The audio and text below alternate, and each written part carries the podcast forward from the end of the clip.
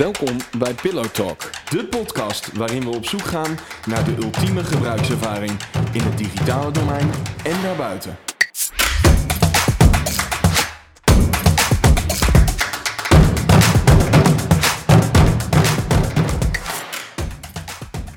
We, nemen hem eh, onder wat andere omstandigheden op. Eh, eh, ja, ik weet niet, als je dit over een half jaar eh, terugluistert, dan, dan is misschien alles al wel weer beter.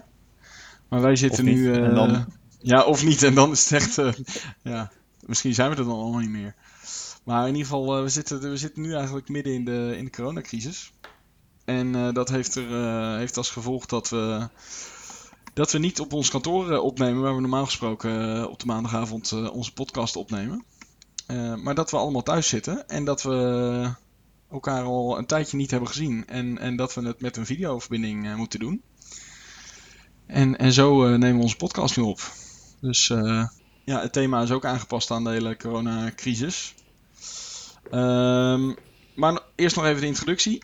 Ik ben dit keer vanuit huis, maar nog steeds Milan van Brugge, account director, mede-eigenaar van Pixelpillow.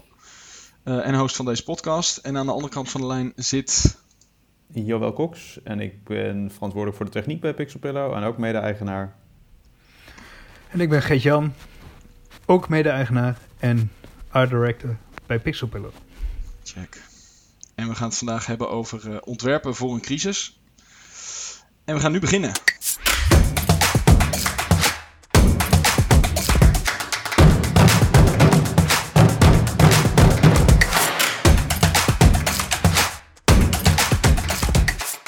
Wij hebben het eh, altijd over eh, geweldige gebruikservaringen. Die ontwerpen we bij Pixelpillow. En daarom hebben we fascinatie voor de vraag: wat is de ultieme gebruikservaring? En elke week behandelen we eh, de UX fuck-up van de week. Een, een, een fail of een win in user experience design. En Gert-Jan, jij kwam een fuck-up tegen in... ja, waar kwam je die tegen? Wat was het? Eh, ja, eh, zoals heel veel mensen in Nederland eh, zijn wij begonnen met homeschooling. Dus ik geef een paar ochtenden in de week twee, mijn twee kinderen les. En, en mijn vrouw Jet doet dat andere drie dagen in de week.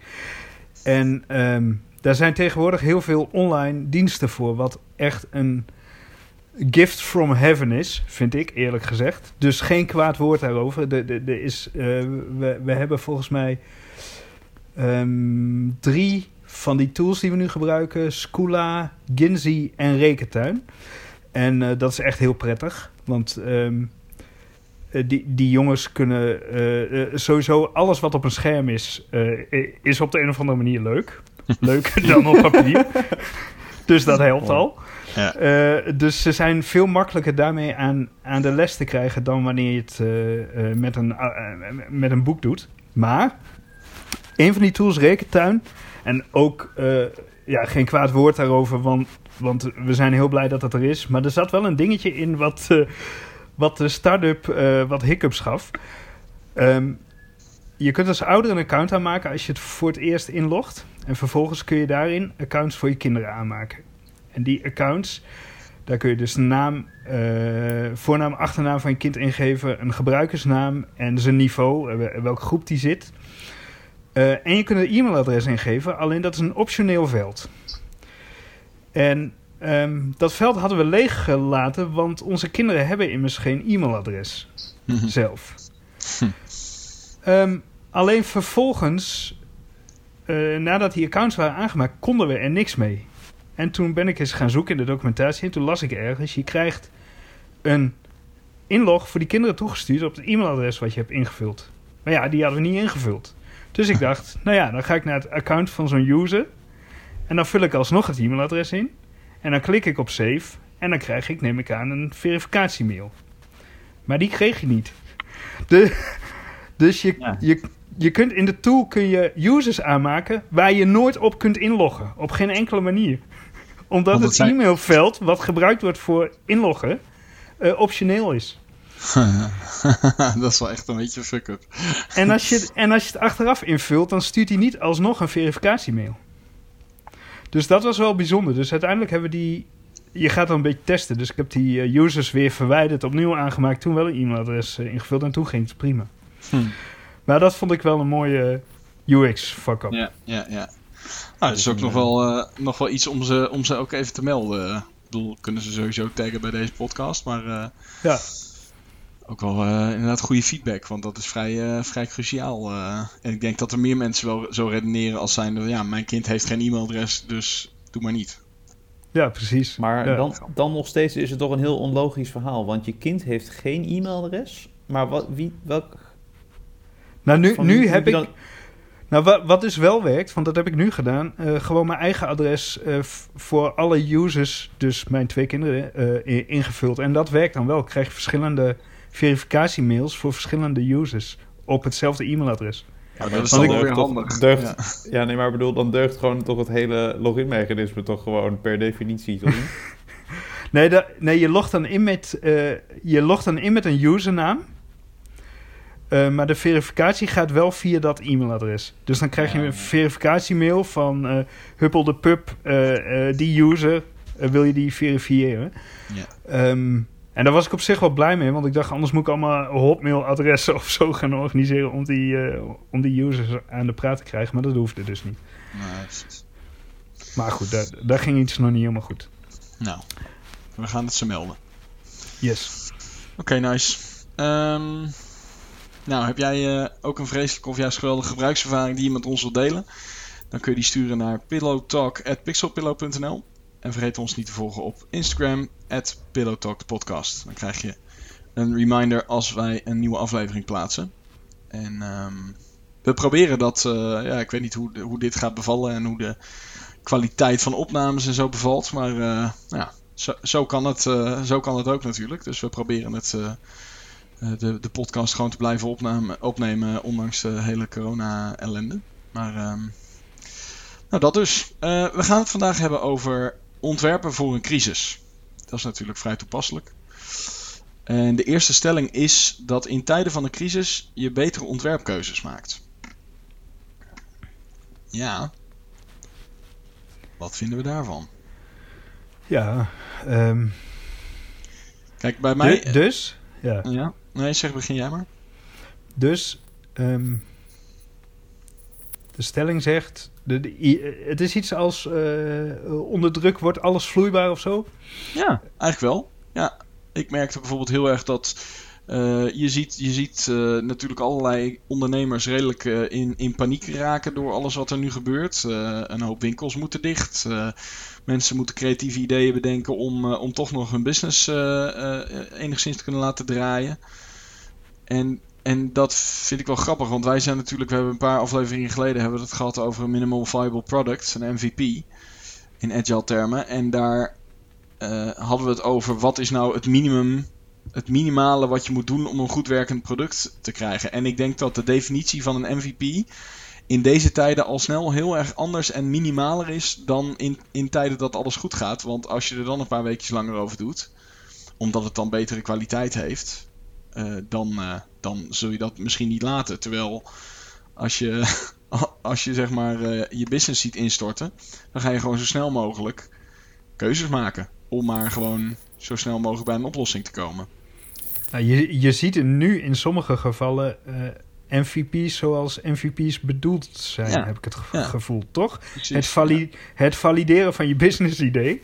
Ja. Zo snel mogelijk, daar komt het eigenlijk wel een beetje eh, op neer. We, we- waar we het e- even over gehad hadden, was die drive-in, eh, drive-ins die nu georganiseerd worden door kleine ondernemers. Hè? Bijvoorbeeld bloemenwinkels. Dat, dat was volgens mij het voorbeeld. Ehm, ja, dat je gewoon ergens langs kan rijden. Een, eh een tulpen drive-in maakt. Ja.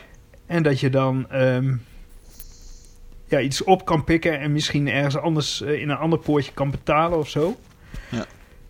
Dan denk je, ja, heel slim idee. Maar dat Ja. had ook zonder dat het crisis was wel een best een slim idee geweest, toch? Ja. Maar, maar wat het natuurlijk ook is, is dat je, eh, je, je, je problem space is ook gewoon een stuk kleiner. Want je, kan, je hoeft je al niet meer druk te maken over wat je zeg maar intern in je winkel doet. Nee. Hoe je, hoe je de, je interieur zeg maar gaat doen. Kijk, Ja. in dat opzicht is natuurlijk zeg maar het gedeelte waar je over na hoeft te denken. Je hoeft alleen maar, stel je inderdaad van je bent de tuinzaak. Ja, dan hoef je eh, al niet meer na te gaan denken over eh, hoe gaan we eh, dit aankleden. Of hoe gaan we dat daar etaleren. Of hoe gaan we dat aanbieden. Kijk, het is gewoon, het is, het is volgens mij wel anders als je zeg maar een, een, eh, een, een, een crisis hebt die een heleboel mensen of een heleboel branches of sectoren tegelijkertijd raakt, dan dat je, eh, nou, dan, dat het, zeg maar, dan dat je nog een heleboel andere mensen moet bedienen die niet met die crisis van doen hebben. Stel, dat er, Ja. stel het is maar een, eh, dan, dan heb je dus niet zeg maar het, het even heel, heel flauw, het gemak dat iedereen in hetzelfde bootje zeg maar zit. Ja, je hebt een soort van gelijk speelveld nu. Iedereen Ja, en- iedereen en zit in hetzelfde schuitje. Ja, die, eh, die komt er dan bovenuit. eh. Maar het is natuurlijk ook dat je gewoon, normaal gesproken, heb je gewoon soort, inderdaad, los van dat je, dat je nu echt bijvoorbeeld je winkelruimte niet meer kan gebruiken als je een, eh, in de retail zit. Heb je nu ook gewoon dat eh, als je binnen een maand, voor sommige ondernemers zal misschien gelden dat als je nu binnen een maand niet iets slims bedenkt, dat je dan gewoon kan, kan inpakken. Ja, dat is toch een net iets andere incentive om iets eh, innovatiefs te bedenken dan dat je eh, business gewoon wel doordraait en dat het er soort van bovenop komt. En dat is volgens mij wat. ehm, ik bedoel, even, even voor alle duidelijkheid. Ik vind het heel sneu voor alle mensen die nu in een lastig pakket zitten. En gelukkig eh, zitten wij dat eh vooralsnog niet. Maar het is ergens als ehm, toeschouwer. Ja, eh, toch wel interessant om te zien wat er nu gebeurt. Dus in die zin nou, vind ik het ook voor ons en, en het verhaal dat wij over het MVP nou, vertellen toch ook wel interessant. Ja, dat, dat zeg maar een, een order verwerken via een e-mailtje kan ook gewoon echt MVP zijn in plaats van het hele ding gewoon al eh, gelijk bouwen. Ja, en dat komt, komt dat dan ook... Ja, waardoor komt Milan, dat heb je eigenlijk al benoemd nu. sp- speed is nu belangrijker dan hoe fancy het is. Ja, en, en het heeft ook een beetje te maken met. Wij, wij hadden het bij ons eigen. eh, bij die eh, podcastaflevering over, over het MVP. hadden wij het natuurlijk ook over het onderscheid in dat. Eh, voor ons is een MVP vaak een minimaal. ehm, eh, product, maar het is niet altijd om een idee te valideren, zeg maar. Om een, om een, om een business idee te valideren. En, en dat is waar dit nu heel erg ja. over gaat. Ja, dus dit kan soms ook gewoon een totaal niet online oplossing opleveren. Maar misschien Nou, is dat en- wel een. Oh, sorry, ja. Ja, maar ik ben ook nog wel benieuwd of die, die, zeg maar, we zeggen nu in tijden van crisis maak je betere ontwerpkeuzes. Je Mhm. maakt waarschijnlijk een betere ontwerpkeuzes voor het nu. Maar wat je ook bijvoorbeeld ziet, een heleboel, eh, of ik zag een aantal restaurants die eerst falikant tegen bijvoorbeeld dingen als U- Uber Eats waren, Mhm. die nu allemaal eh, eh, Uber, Uber Eats aan het implementeren zijn. Ja. En dan heb je dus, ik bedoel, dan heb je natuurlijk zeg maar voor de korte termijn heb je het dan natuurlijk over weten te overbruggen. Eh, en dan natuurlijk moet je eerst, e- eerst de- over deze, deze hurdle heen voordat je je over de toekomst druk kan maken. Eh, maar ik ben ook wel benieuwd of, eh, of dat, eh, nou, wat daar dan die gevolgen van gaan zijn. Want je, eh, kijk, het zijn in tijden van crisis maak je betere ontwerpkeuzes voor nu. Eh, maar als je nu zeg maar op hele, eh, hele eh, fundamentele principes, eh, als je daar nu van afstapt, of bepaalde overtuigingen waar je anders eh, eh, niet in mee zou doen, dan ben ik benieuwd of ze daar later op gaan terugkomen. Of. Dat zou Nou, ik- natuurlijk wel hypocriet ik- zijn, maar nood breekt wet natuurlijk. Nou, ik moet denken, Joël, aan... eh, ik las iets over eh, docenten die eh, eh, nu allemaal ehm, natuurlijk met eh, les op afstand bezig zijn. Dus die ehm, zijn met camerateams, eh et cetera, zijn ze les aan het opnemen en die aan het streamen naar de kinderen, et cetera. En die zeiden, dat vond ik wel mooi, we leren nu heel veel dingen waar we eh, in de toekomst profijt van gaan hebben. Maar het is geen vervanging van een echte les. Want je mist toch het contact met de kinderen. De, ze hadden het over, er zijn kinderen nu al twee weken niet online geweest. eh, waarvan je niet goed weet hoe de thuissituatie nu is. Ehm, eh, de, dus zij kwamen eigenlijk tot de conclusie: eh, een school of een les is meer dan alleen kennisoverdracht. Mhm. Wat, wat vaak zo is als je het online doet. Maar het is ook een sociaal eh, kader waarin kinderen zich eh, bewegen. Het is ook een soort sociale controle op de thuissituatie. Dus ik denk dat er ook veel ondernemers nu misschien dingen ontdekken waar ze in de toekomst profijt van hebben. Maar dat, ze, maar dat het niet per se zo is dat ze denken: oh, we gaan voortaan alles via Uber Eats doen, want eh, Nee. dat werkt zo verschrikkelijk goed. Ik, ik voor mij, want als we dan de conclusie eh, trekken eh, over deze stelling, voor mij persoonlijk is het denk ik, ik, ik ben er wel van overtuigd dat, het, dat je betere keuzes maakt. Maar dat bedoel ik dan eigenlijk meer als een soort van ehm, ja, gemiddelde, zeg maar. Dus het, natuurlijk kan het zijn dat iemand een keuze maakt die eh, onder tijdsdruk, die dan uiteindelijk niet, eh, niet goed uitpakt of zo. Maar uiteindelijk denk ik dat als je gewoon eh, sneller, als je meer tempo hebt, het is eigenlijk zijn het allemaal experimenten die mensen nu aan het doen zijn. Hè? Ja. Als, je, als je naar het hele nou ja, het ontwerpproces kijkt, eh, eh, dan, dan je, je wil liever dat je snel iets hebt wat je kan gaan valideren. Dan dat je heel lang op, op iets broedt wat eh, nou ja, uiteindelijk dan wel of niet werkt. Maar ja, mensen, en, en inderdaad, mensen kunnen ook nu gewoon met Uber meedoen en eh, Uber iets meedoen. En dan uiteindelijk zeggen van nee, toch niet. Of als de crisis weer voorbij is, ga ik gewoon weer me vooral richten op gewoon klanten in de, in de zaak. Dus ja, Of toch maar gewoon een dark kitchen. Wat zeg je? Of toch maar gewoon een dark kitchen beginnen. Ja, dat kan Ja. natuurlijk ook. Ik heb geen idee wat je nu zegt, wel. Maar, Ja, m- Dat, moet dat je zijn, niet doen. Dat zijn, ja, zeg maar. Milan. Dat zijn, dat zijn eh, restaurants die... eh, het schijnt bijvoorbeeld zo te zijn bij Uber Eats... dat je alleen maar binnen een straal van 30 minuten van waar je kan bezorgen...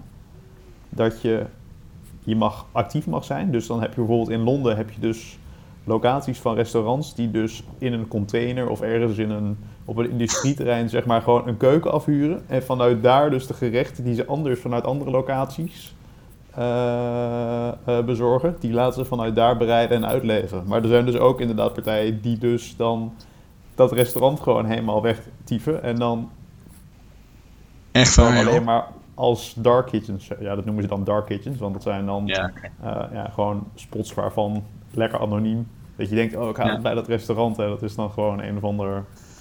Ja, de hele ambiance van wat je denkt bij dat restaurant, dat is dan weg. Maar ja, ja. ja. Fascinerend. Oké, weer wat geleerd. Maar goed, wat, eh, eh, dat, dat vind ik, eh, dat is mijn conclusie. Maar jullie eens, oneens? ik denk in tijden van crisis maak je sneller keuzes. Ja, en dat, en dat is dan misschien niet altijd de betere keuze, maar het is in zijn geheel genomen, vind ik het beter bijvoorbeeld. Nou, op de, je zou kunnen zeggen dat op termijn leidt dat altijd tot betere ontwerpkeuzes. Omdat je, Mhm. je, je experimenteert en als het niet werkt, dan ga je weer wat anders doen. Dus Ja. je werkt automatisch een soort van, van iteratief. Wat, wat nu Ja. heel vaak to- toch niet gebeurt. En uiteindelijk zou je dan in theorie sneller bij de beste oplossing uitkomen. Ja. Denk ik. Oké. En ehm, nou, als we het dan toch over eh, ontwerpkeuzes hebben. De tweede stelling is: eh, design thinking biedt niet voldoende snelheid voor crisiscommunicatie. Eh, dus die haakt daar mooi, mooi op in. Ehm, is, is, zijn we, heb je daar, hebben we daar een mening over? Ehm, het hangt er natuurlijk vanaf hoe je design thinking toepast. En hoe lang de crisis is. En hoe lang de crisis is. Eh, Tot eind is je het- zitten, dan kun je heel veel design sprints doen. nou, maar wat, wat, wat ik er eigenlijk eh, eh, ehm, zelf onder versta, is dat eh, een design thinking proces. Kijk, je kan natuurlijk een, een design sprint doen en dan ben je in een weekje ben je klaar. Dat is natuurlijk best snel. Ehm, maar eh, je, ja, je kan ook, als ik dan, als ik bijvoorbeeld kijk hoe, hoe wij dat nu toepassen, dan eh, nou, gaan er, kunnen er wel echt een paar weken overheen gaan. Ehm, is dat dan, is dat dan, biedt dat voldoende snelheid om crisiscommunicatie te faciliteren, of hoe je dat dan ook zegt? Ja, ik, ik, eh, mijn gevoel is van niet, want design thinking is in de kern dat je begint met gebruikers te praten. Ja. En ik heb toch het gevoel dat in een crisis dat je meer een, eh, in een, het is een soort oorlogssituatie, dat Ja. je een to- toch weinig democratisch proces hebt, maar redelijk auto- autoritair. Dat er gewoon als de sodemieter iets eh, eh, moet staan wat voor iedereen duidelijk is. Ja. En, Ik dacht even dat ja, je Mark Rutte ging quoten, Gertjan. wat zei hij dan? Ja, dat je 100% van de keuzes met 50% van de kennis moet maken. Toch? Zoiets? Iets in die Ah, ja, ja, ja. ja. Ja, maar ik heb, ik heb wel, wel het gevoel dat, het, dat je in tijden van crisis... dat je dan niet eerst uitgebreid is met een heleboel eh, eh, mensen uit je doelgroep om tafel gaat... om te, te informeren wat zij ervan vinden, denk ik. Maar En Joël, ik zie nou een soort glimlach op jouw gezicht. Laten we proberen om geen hele nare corona, corona-grappen te maken, eh, meneer Cox. Ik was hem gewoon intern aan het maken. Ja, ja, ja, ik, eh, ik zag het gebeuren. Ja, ik, ik, kijk, wij zijn natuurlijk niet eh, eh, per se communicaties, ja, specialisten als in crisiscommunicatiespecialisten. Maar ik zag inderdaad ook wel ergens een, oh, dan ben ik even vergeten wie dat was. Maar het was volgens mij bij de, bij de NAVO of iemand, nou in ieder geval een, ergens een een of andere hoge politieke pief die veel ervaring mee had. Die, die, die zei volgens mij ook zoiets van ja, crisiscommunicatie is het belangrijkste dat je, eh, dat je snel eh, beslissingen neemt. En eh, gewoon er- ermee leert leven als een van de eerste dingen dat, dat dat waarschijnlijk niet allemaal de goede keuzes gaan zijn. Ehm, nou, net als in- Nederland natuurlijk er bepaalde keuzes worden gemaakt voor wel of niet lockdown, waar heel Europa en de hele wereld dan kritiek op heeft. Maar het is wel een keuze. en hij is redelijk snel gemaakt volgens mij. Dus eh, Ja, maar de communicatie, eh, de communicatie erover is wel heel veel in misgegaan, hè? Dat Ja. gaf Mark, Mark Rutte gaf het op een gegeven moment ook toe. Dat ging over dat ze die, die 6 april verlengden naar 1 juni voor festivals, hè? Ja, ja waar, waar, hoe heet die, eh, die minister met die hele bijzondere naam? Goh, ik ben even zijn naam, die kale. Ja, maakt niet uit. Maar in ieder geval, die, eh, die had een aantal dingen gezegd over dat, eh, dat kinderen mochten dan wel bij elkaar spelen. Ehm, maar eh, buiten moesten ze anderhalve meter af- afstand houden. En niet in te grote groepen. Dat, echt dat aan het einde van die zin had, had echt iedereen zoiets van... Huh, maar mogen ze binnen dan wel gewoon dicht bij elkaar en dan buiten niet? En dan waar dan niet in te grote groepen? Dus, en toen had inderdaad Mark Rutte gezegd... Ja, toen ik de samenvatting in het NOS-journaal hoorde... toen dacht ik, oh ja, zo hadden we het ook kunnen zeggen. dus dat was wel een beetje de, de samenvatting van hoe... Op zich wel eh, goed dat hij het zelf eh, ook door had dat het niet helemaal helder was. Ja, je, je merkt wel een beetje dat hoe meer uitzonderingen je maakt en disclaimers, Ja. hoe, hoe fuzzier de boodschap wordt natuurlijk. Ja. Dus eh, Hmm, Maar ja. dat is natuurlijk Ja. inderdaad met alles inderdaad zo. Je kan beter een... recht dit, zien mensen, dit zien mensen thuis niet, hè? Dat jij nu op Ja, camera... even, het was even een Rita, Rita Verdonkje, niet links, ja, niet rechts. Rita Verdonkje, recht door zee. Ja. Nou ja, Ja, nou, ja. nou ja, maar als je de, de, nuance, eh, ja, dat werkt momenteel niet zo goed. Eh, inderdaad, je moet redelijk eh, rechtlijnig communiceren en dan maar wat minder eh, genuanceerd. En ik heb ook het gevoel dat dat voor ehm, eh, heel inhoudelijk. eh, wat gebeurt er? Ik hoor iets vallen, Joël, wat deed je? Huh? Sorry. Ja, ja, ja. ja. Oké, ga door, Gito. Uh, voor, voor, voor, we merken dat wel vaker. Zo, ehm, hoe, hoe- hoe ga ik dat goed zeggen? Eh, we merken wel eens als je met specialisten praat, die willen altijd het hele verhaal vertellen. En dat communiceert vaak gewoon niet goed. We hebben bijvoorbeeld in het verleden voor het waterschap wel eens eh, dingen gedaan. En dan, de- de- de- dan had je zo'n expert en die wilde alles vertellen in één infographic. En dan snapt natuurlijk niemand er meer wat van. Dus dan moet je eh, heel, heel veel dingen weglaten. En ik heb het ook het gevoel dat als je wetenschappers in het algemeen, misschien van het RIVM ook, dat soort communicatie laat doen, dat er dan al, al heel snel zoveel mitsen en maren eh, in worden gefietst en onzekerheden en zo, dat, dat dan niemand meer precies snapt wat de bedoeling is. Nee. Dus ik denk ook dat de communicatie daarvan, dat dat, dat toch ook wel weer een vak is wat bij, eh, ja, wat, wat bij een andere groep hoort. En dat ze zich dat ook soms moeten realiseren als politiek zijn. Ja, maar ik vind het dan wel gewoon heel raar, want daar hebben dus heel veel mensen voor. En die moeten dan nu toch Nou, de ik time vind to wel- shine, toch? Toch? Ja, maar ik, ja, maar je ik kan heb toch dat- heel... Ik heb het me in het begin echt heel erg afgevraagd waarom er geen campagnebureau eh, ge- gewoon een heel heldere boodschap eh, eh, ging communiceren. Zoals een Sieren bijvoorbeeld.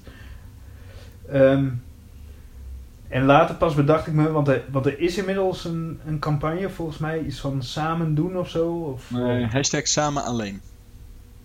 Ja, samen alleen. En later dacht ik, oh ja, een, een landelijke campagne trek je natuurlijk ook niet binnen drie uur uit de grond. Dus wa- waarschijnlijk is er wel vrij snel natuurlijk een club aan het werk gezet om dat te doen. Maar daar gaat gewoon wat tijd overheen. Ja, maar, Ehm. maar dan nog steeds zijn er volgens mij ook gewoon toch wel een aantal hele simpele stelregels. Dat op het moment dat jij bij een persconferentie iets moet vertellen, dan, dan heb je eigenlijk, eh, dat is een moeilijk medium om een samenhangend verhaal zeg maar naar buiten te brengen. Ja. Dus moet je dat heel geconcentreerd halen. En als je dan feitelijk alles correct hebt, wil, wil hebben, dan kan je dat lekker gaan uitweiden in het, in het persbericht van, eh, eh, van het eh, RIVM. Want het was ook heel, heel grappig. Je, op een gegeven moment zag je ook, dat was denk ik vorige week, kon je ergens, werd er verwezen naar de, ehm, eh, de presentatie die eh, eh, nou, Jaap voor Vrienden natuurlijk, Jaap van Dissel, dat hij gegeven had bij de Tweede Kamer. En dat, Ja. dat was gewoon zeg maar het hele wetenschappelijke verhaal. En dan denk ik van ja, dit is interessant voor de mensen die het willen lezen.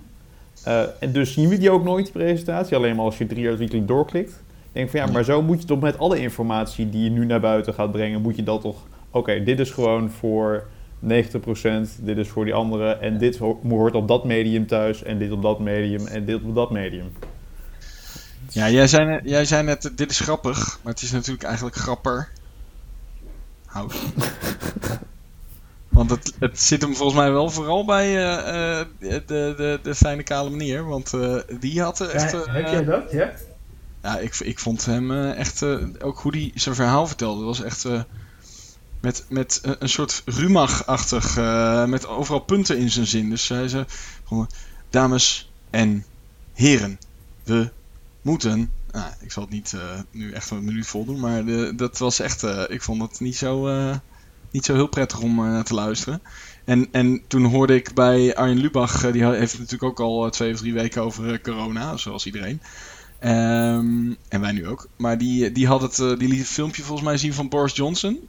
Die dan wel, zeg maar, in eerste instantie zei allemaal handen schudden en nu corona heeft. Maar daartussendoor had hij een helder moment. Want eh, hij ging ook vertellen aan de, de, de bevolking hoe ze om moesten gaan. En hij zei gewoon, het is heel simpel, we blijven thuis.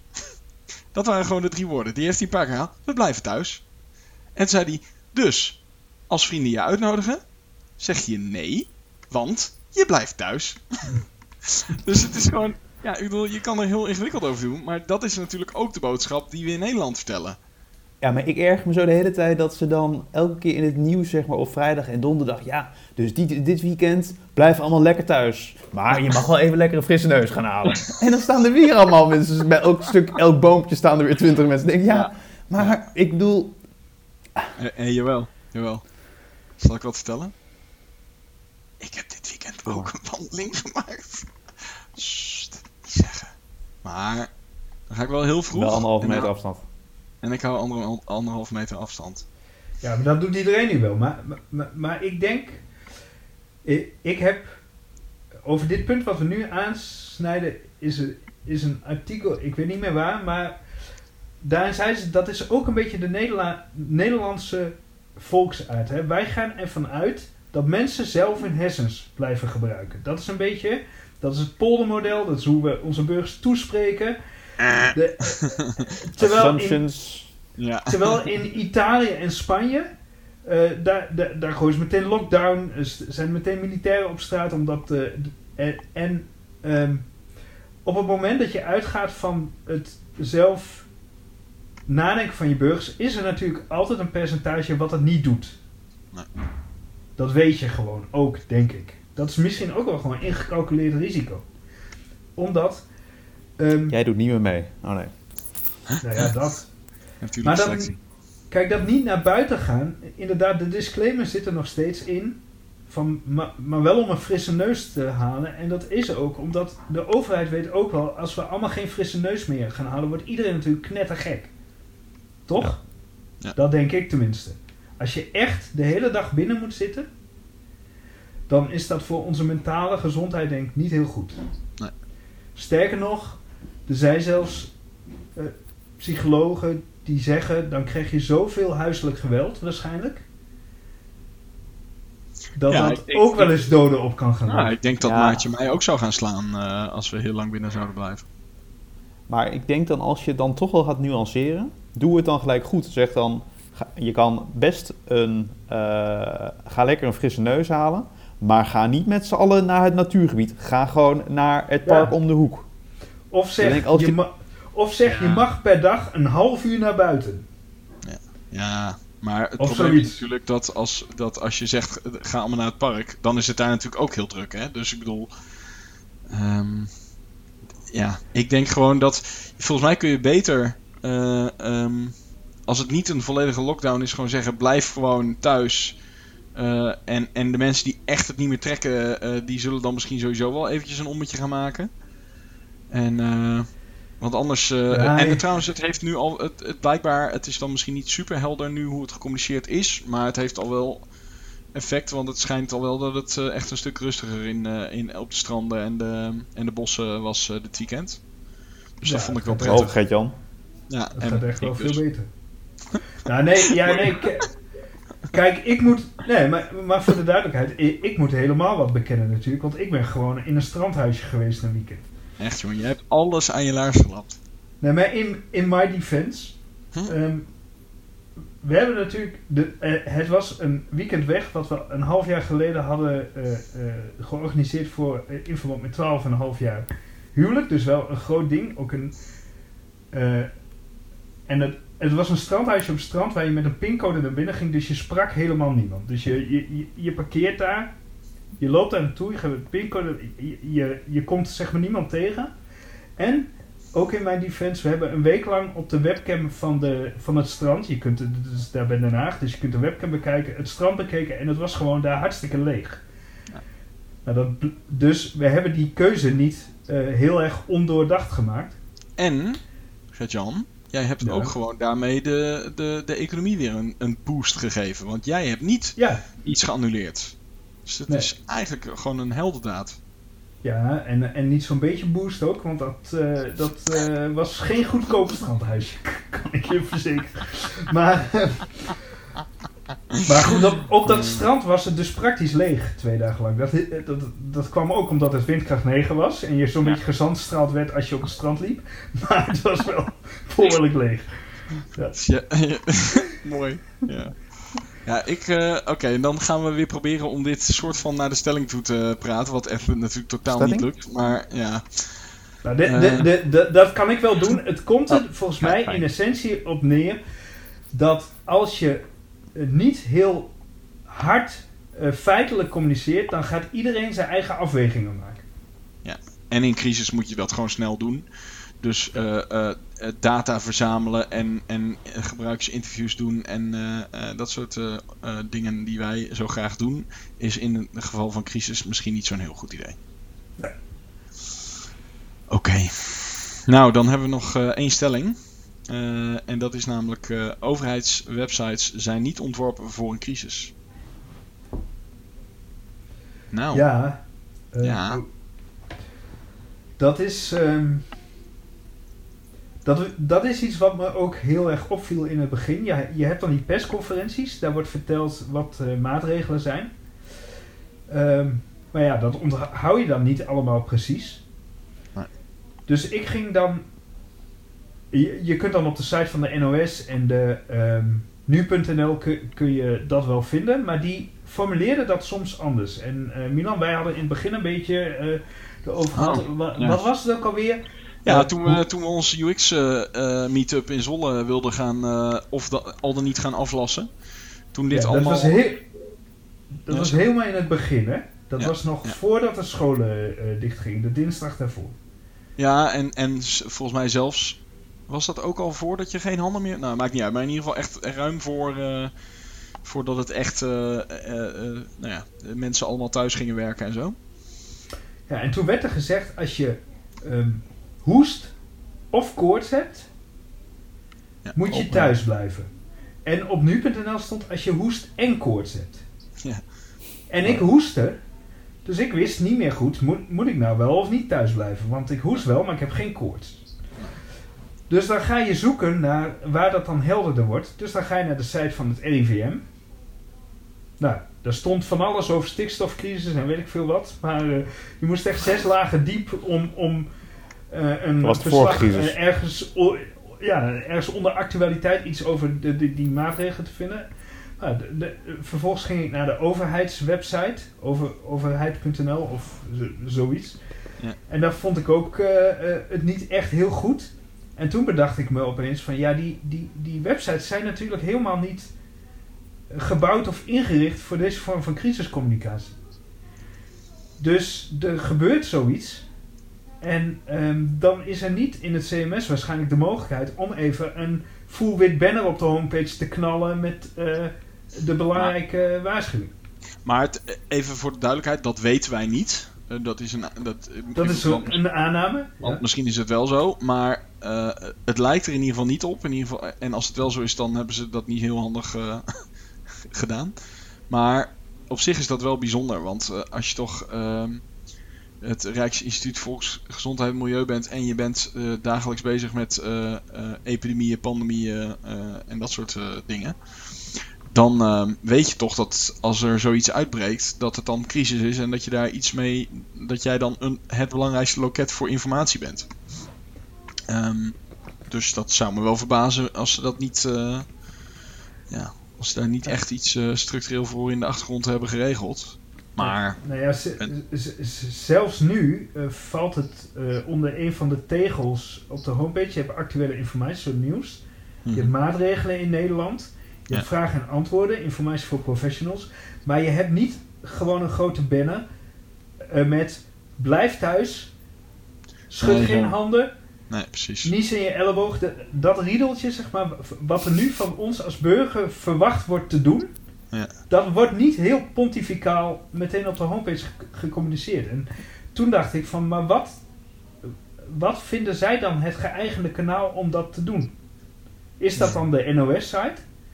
Of is dat... ehm, Nou, de Eh, grap is eh, dat het ook, het, het heet dan, de, de tegel heet dan op hun site heet Maatregelen Nederland. Maar dat is ook een, dat is, je zou ook nog kunnen zeggen ja, is dat nou de manier waarop je de meeste Nederlanders aanspreekt, zeg maar. Want, want eh, de meeste Nederlanders zouden misschien eerder redeneren vanuit wat mag wel, wat mag niet. Of zo, weet je wel. Dat is, dat is ook vrij formeel taalgebruik. Ja, en dan zeggen ze, de maatregelen zijn tijdens de persconferentie op maandag 23 maart op grote lijn naar buiten gebracht. en daaronder krijgt dan een verhaal, bijvoorbeeld punt 1, evenementen met een vergunnings- en meldings meldplicht worden verboden tot 1 juni 2020. En er staat eronder, de maatregelen genoemd onder 2 tot en met 7 zullen uiterlijk 6 april 2020 worden heroverwegen. Maar dat klinkt inderdaad allemaal heel juridisch. Ja, ja. Maar, en en da- vandaar dat ik ook dacht van, je moet niet een soort campagnebureau, een bureau wat ervaring heeft met hoe, hoe communiceer je nou heel helder een simpele boodschap naar het grote publiek, zich daarmee gaan bemoeien. En ik zie nu op rijksoverheid.nl, ja, daar hebben ze dan direct naar. En daar valt dan onder een kopje coronavirus COVID 1.9, maatregelen bestrijding. Ja. Financiële regeling voor ondernemers. Maar daar heb je ook niet echt meteen duidelijk van wat je als burger geacht wordt te doen. Nee, en wat ik ook eh, wel tamelijk schokkend vind, is dat als je naar alleensamen.nl gaat, dan staat daar een placeholder met dat het domein is geregistreerd. Dus ze hebben ook een hashtag gelanceerd die niet eh, naar, naar de URL verwijst eh, die je zou verwachten. En dat, Dus- Milan die, oh, dat Milan die URL heeft gekaapt. Je kan hem nog even overkopen, Rutte. Geen probleem. Nee, ja, ik... maar goed, dus er zijn een... En ik bedoel, het is natuurlijk eh, makkelijk eh, schieten, want eh, er kan altijd wel iets beter. En, maar ik denk vooral inderdaad het, het stukje doelgroep denken. Ik denk dat het best nuttig zou zijn als, ehm, eh, als dit, dit zeg maar voor de volgende keer iets beter met gebruikers wordt, eh, wordt afgestemd. Want ik, ik weet vrij zeker dat alles inderdaad wat bij die maatregelen staat en überhaupt die tone of voice, die, die, die copy, dat dat niet per se de, de grootste groep Nederlanders aanspreekt. En zeker niet omdat misschien juist de mensen die wel in die termen eh, praten, eh, waarschijnlijk ook wel wat meer moeite doen om het uit te zoeken. Dus dat je juist ook wil richten op mensen die, er, die, die na twee seconden dit te zien denkt, nou dit is ingewikkeld, doei.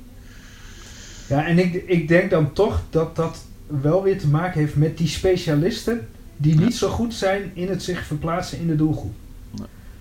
Ja, maar ik bedoel, die... die ja. er, zit toch, er is toch een communicatieafdeling bij het RIVM? Ik weet het niet. Hoop je? Ik Ja, hoop het dat, ook. Dat, weet- dat, dat, weet, dat weet ik dan echt niet. En ik denk ook. ehm, kijk, wij hebben afgelopen week voor een paar klanten gewoon in, op stel en sprong. Eh, corona-banners boven in de website geknald. En dan snap ik best dat bij overheden de, de, de ambtelijke molens wat trager draaien. Maar dit, dit zijn toch wel echt noodsituaties. Daar moet toch dan gewoon iets voor gefixt gaan worden, zou je zeggen. Ja. Maar ehm, eh, wat, is de, wat is onze conclusie eh, eh, hiervan? Het, het klinkt niet heel, heel positief. Eh, Nee, ik vind het ook echt niet positief. Maar ik snap ook wel dat het is waarschijnlijk misschien wel meer chaos dan wij allemaal denken. ja, dat, dat, dat, dat denk ik wel. Anders zou ik het echt heel knap vinden als dat. eh, ik bedoel, als je al hoort dat die eh, Bruno Bruins gewoon helemaal kapot stuk aftreedt, dan, dan zullen er wel wat mensen overuren maken op dat departement en ook bij het RIVM. Dus hey, eh, het is je vergeven, want eh, voor, vooralsnog lijkt het erop dat, eh, dat, eh, nou dat, het, dat het niet heel dramatisch verloopt. Maar, maar er valt nog wat te verbeteren. Dat is denk ik wel de, de conclusie. Lessen voor de volgende pandemie. pandemie. Precie- Precies. Ehm, nou, dat, dat waren de stellingen, jongens. Ehm, heb je die hier thuis? Nou ja, iedereen heeft een mening over corona. Het is een soort. Net als de 17 miljoen eh, coaches bij het Nederlands elftal. eh vindt iedereen iets over corona. Eh, maar vind je er iets van? Laat het ons dan vooral weten. Op pillowtalk.pixelpillow.nl en volg ons op Instagram, pillowtalk, de podcast. Dan gaan wij, gaan wij hem afronden. Ik, ik, onze, onze, wij, misschien goed voor de achtergrond, wij zitten via Whereby, zo'n videoconference tool. Echt, zitten we, zitten, dit, eh, eh, zitten we met elkaar te communiceren en we nemen het los op, allemaal op onze eigen computer en dat gaan we dan samenvoegen. Maar ik zie, eh, Joël zit nu echt in een soort donker hol, want het is inmiddels, de zon is redelijk aan het ondergaan. Maar op de een of andere Ja, manier ik is dan zit toch weer bij de Joël dus ik- donkerst. Ja. Ja, nee, maar ik kan mijn licht... Ik heb helemaal geen licht aan hier. Nee, Dus ik ja. wil, niet, wil niet van mijn koptelefoon weglopen. Ik kan net niet ver genoeg naar achter om het licht aan te doen. Eh, Nee, nee. Ah, het, Dus, eh, lijkt, het lijkt er nu toch op. Nou ja. hey, maar ehm, we gaan kijken hoe dit, eh, hoe dit in een podcast eh, klinkt. Ehm, hopelijk is de kwaliteit eh, voldoende dat mensen niet eh, compleet nee, afhaken. de, au- eh, de audio-kwaliteit hebben we het dan over. Hè? ja, dat, ik bedoel, de kwaliteit daar kunnen we niks meer aan doen. Dat is, eh, dat is gewoon, daar moet je gewoon eh, mee doen wat, voor wat, het, wat het is. Maar uh, audio kwaliteit, eh, we gaan het eh, meemaken. We gaan het zien. Het is ook wel weer een mooi eh, experiment, toch? Hey, We zien alles momenteel als een mooi experiment. kinderen thuis, mooi experiment. Ja. nou ja. Nee. Wanneer is het afgelopen? Ja, ja, inderdaad, ja. Maar, Milan, eerlijk. ik weet eindelijk wat ze doen op school. Ja. ja. Dus dat is, oh, dus dat is winst. Ja, weet jij wel? Vind ik. Ja, ja, ik heb dat nu eh, helemaal helder. Ja. Ik vind wel, ik word wel echt de hele dag. Die van mij die zijn natuurlijk nog redelijk eh, klein. Dus die hangen echt eh, de hele dag. hangen ze in je benen. En die vinden het eigenlijk stiekem best wel gezellig dat ze gewoon al twee weken thuis zijn. Het is gewoon een soort vakantie voor ze. Dus dat. maar goed, het is wel. ik, ik hoop niet dat het nog, nog twee maanden gaat duren, want dan. Ik helemaal gek. Ja. Tja. Dus, hey. Maar goed, ehm, nou. Tot, eh, tot de volgende. Tot de volgende. Dag, fijne avond. En Doei. blijf En? gezond. Belangrijk. Stay, stay home. Stay home.